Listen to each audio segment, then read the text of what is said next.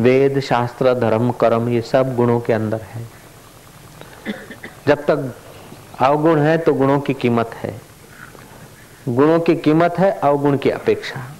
समझो, कोई निर्दय आदमी है तो निर्दय आदमी निर्दयता का व्यवहार कर रहा है। निर्दयी राजा आया है, वो निर्दयी राजा हट गया और दयालु राजा आया तो उसकी प्रशंसा हो गई। लोभी आया कोई आदमी, खूब लोभी है तो लोभी की जगह पर उदार आदमी की कीमत हुई। लोभ दुर्गुण है, उदारता गुण है, निर्दयता दुर्गुण है और दया गुण है।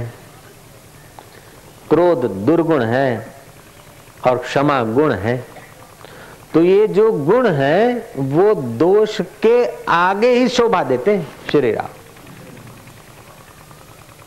कोई गोरा आदमी लगता है ना तो कालों के बीच उसकी कीमत है। उससे सवाए गोरा हो तो उसकी क्या कीमत?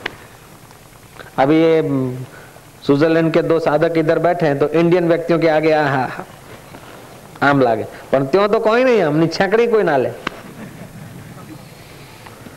श्री राम।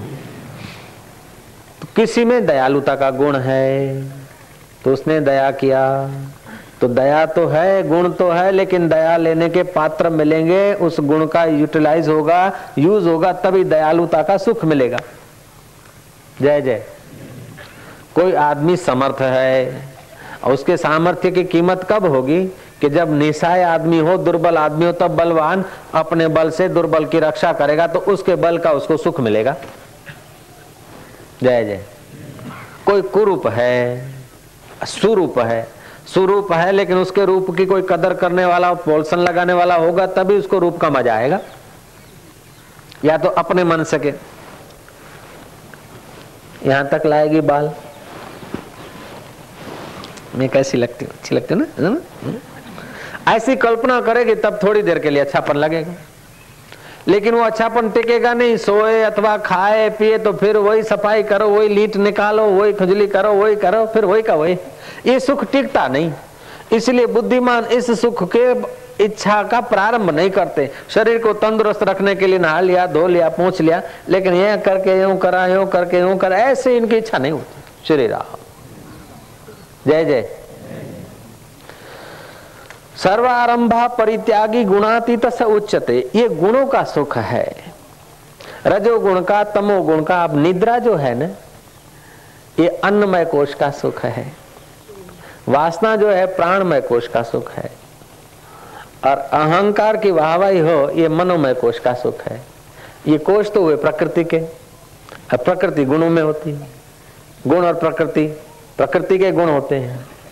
जो प्रकृति को प्रकृति समझता है, उसको गुण भी गुण दिखेंगे। गुण गुण दिखेंगे तो जिसके आगे गुण दिख रहे वो अपने को निर्गुण तत्व में पा लेता है। ये बहुत ऊँची अवस्था है। ये साक्षात्कार की अवस्था है। तो कि बाप जी इतनी ऊँची अवस्था नहीं मिले तो अरे नहीं भी मिले तो भी इसको सुनने से जो लाभ होता है, उतना लाभ और कोई कर्म से नहीं होता। गुरु वशिष्ठ कहते हैं, राम जी तेरा पलकारे आँख के पड़े, तेरा पलकारे। उतनी देर भी ये आत्म विचार सुनता है तो उसको राजसु यज्ञ करने का फल होता है। सत्रह पलकारे ये आत्म विचार सुने और मन स्थिर कर दे, उसमें सत्रह पल के गिरे उतनी देर। तो उसको बाज्य पे यज्ञ करने का फल होता है। और आधा घंटा भी इस आत्म विचार में कोई आदमी अपने मन को लगा दे तो उसको अश्वमेघ यज्ञ करने का फल होता है। जिन महापुरुषों का दर्शन करने से संसारियों के पाप कटते हैं, चिंतित व्यक्तियों की चिंता दूर होती है, अहंकारियों का अहंकार ढलता है, लोभी का लोभ घटता है, मोही का मोह घटता है मतलब जिन महापुरुषों के दर्शन से संसारी लोग पवित्र होते हैं, ऐसे महापुरुष भी इस आत्म विचार से पवित्र होते हैं। श्री राम। जिन महापुरुषों के दर्शन से संसारी लोग पवित्र होते हैं, वे महापुरुष भी ये आत्म विचार करके परम पवित्र रहते हैं। ये ऐसा है।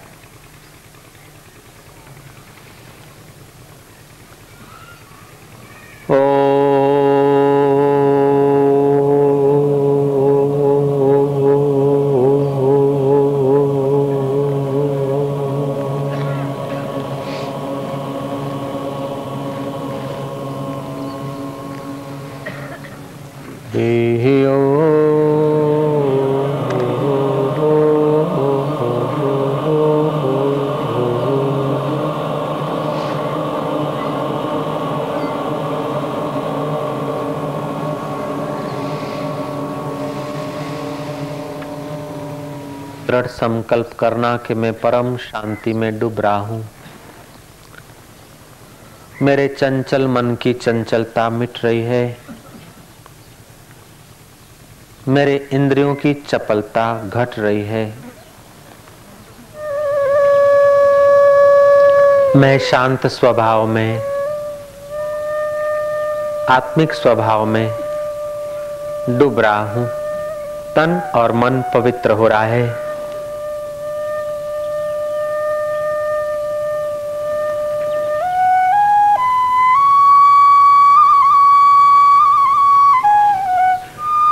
अपने प्रसन्नता के स्वभाव को भीतर ही भीतर छलकने दो। खूब आनंद, खूब शांति। आज तक के आरंभ के विचार करके अपने को परेशान किया था। पाने की इच्छा, करने की इच्छा, जीने की इच्छा करके हम सच्चे पाने योग्य पद से दूर हो गए थे। सचमुच जो करना था उसको चुक गए थे। और सच्चा जो जीवन था उससे हम अनजान रह गए थे। वाह वाह, अभी अपने चित्त में खूब आनंद भरते जाओ, प्रसन्नता भरते जाओ, प्रेम भरते जाओ। अगर प्रेम न भर सको तो पुकार भरते जाओ, धन्यवाद भरते जाओ।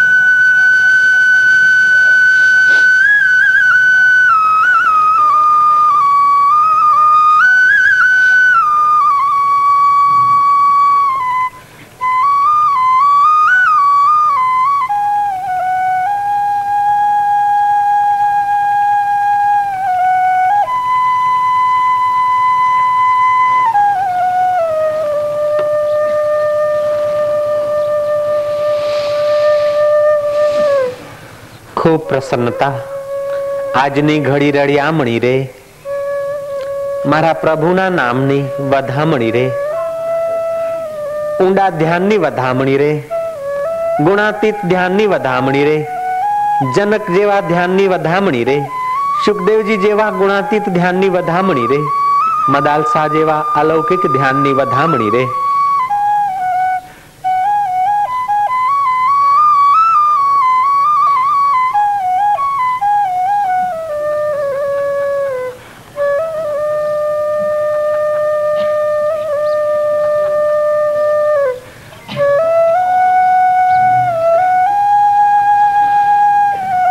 तुम्हारे चित्त में खूब प्रसन्नता भरते जाओ। प्रसन्नता के प्रसाद से सारी हानियाँ अलविदा हो जाएगी।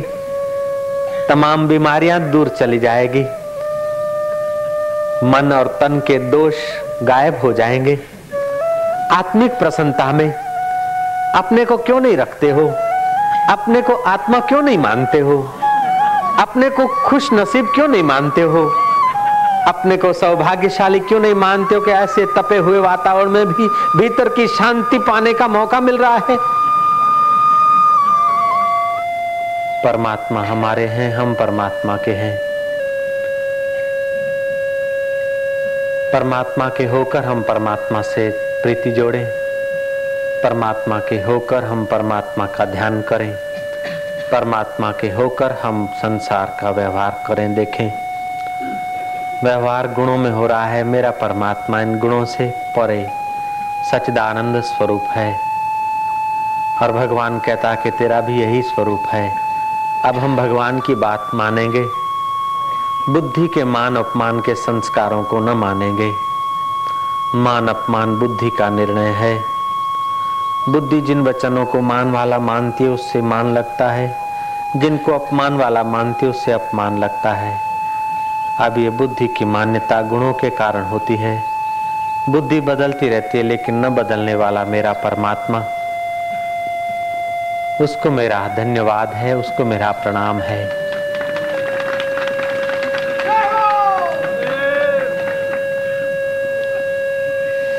निर्गुण रोटी सबसे मोटी, उसका भोग लगाता है। निरंजन वन में साधु अकेला खेलता है। तन की कुंडी मन का सोटा हरदम बगल में रखता है। पाँच पच्चीस मिलकर आए, उनको घोट पिलाता है। निरंजन वन में साधु अकेला खेलता है। अंजन माना इंद्रियाँ, जहाँ इंद्रियों की पहुँच नहीं, इंद्रियों की पहुँच गुणों में होती है, इंद्रियों की पहुँच पदार्थों में होती है। जहाँ इंद्रियों की पहुँच नहीं, वह निरंजन बन अपना आत्मा, अपना राम। निरंजन बन में साधु अकेला खेलता है। तन की कुंडी जैसे आप कुंडी से काम लेते हैं, सोटे से काम लेते हैं, ठंडाई घोटते हैं, ऐसे वो आत्मज्ञानी, अन्न आरंभ वाले महापुरुष, अपने सुख के लिए कोई आरंभ नहीं करते हैं। उनके तन और मन के द्वारा कर्म होते हुए भी अपने को कर्ता मानकर परेशान नहीं होते। तन की कुंडी मन का सोटा हरदम बगल में रखते हैं। कबीर जी कहते, निरंजन वन में साधु अकेला खेलता है। तन की कुंडी मन का सोटा हरदम बगल में रखता है। पाँच पच्चीस मिलकर आए उनको घोट पिलाता है। निरंजन वन में साधु अकेला खेलता है। बखड़ माथे गौ आई उसका दूध विलोता है। ध्यान समाधि करते करते ऊपर के केंद्र में जाता है। सुषमा नाड़ी रूपी गौ बिहाती है। गौ बिहाती तो दूध देती है, ऐसे सुषमा नाड़ी का द्वार खुलता है तो शांत और निर्विषय आनंद प्रकट होता है।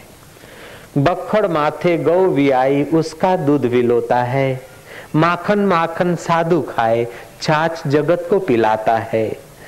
शुद्ध सुख हम लोग अनुभव नहीं कर सकते, झेल नहीं सकते, हजम नहीं कर सकते। उसलिए शब्दों का, कीर्तन का, अमुक साधनों का अवलंबन लेकर वो सुख के कणिया हम पर बरसाते हैं। माखन माखन साधु खाए, छाछ जगत को पिलाता है, निरंजन बन में साधु अकेला खेलता है। पाँच पच्चीस मिलकर आए, उसको घोट पिलाता है। निरंजन वन में साधु अकेला खेलता है।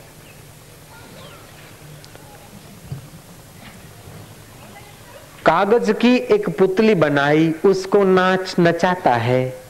आप ही नाचे, आप ही गावे, आप ही ताल मिलाता है। निरंजन वन में साधु अकेला खेलता है।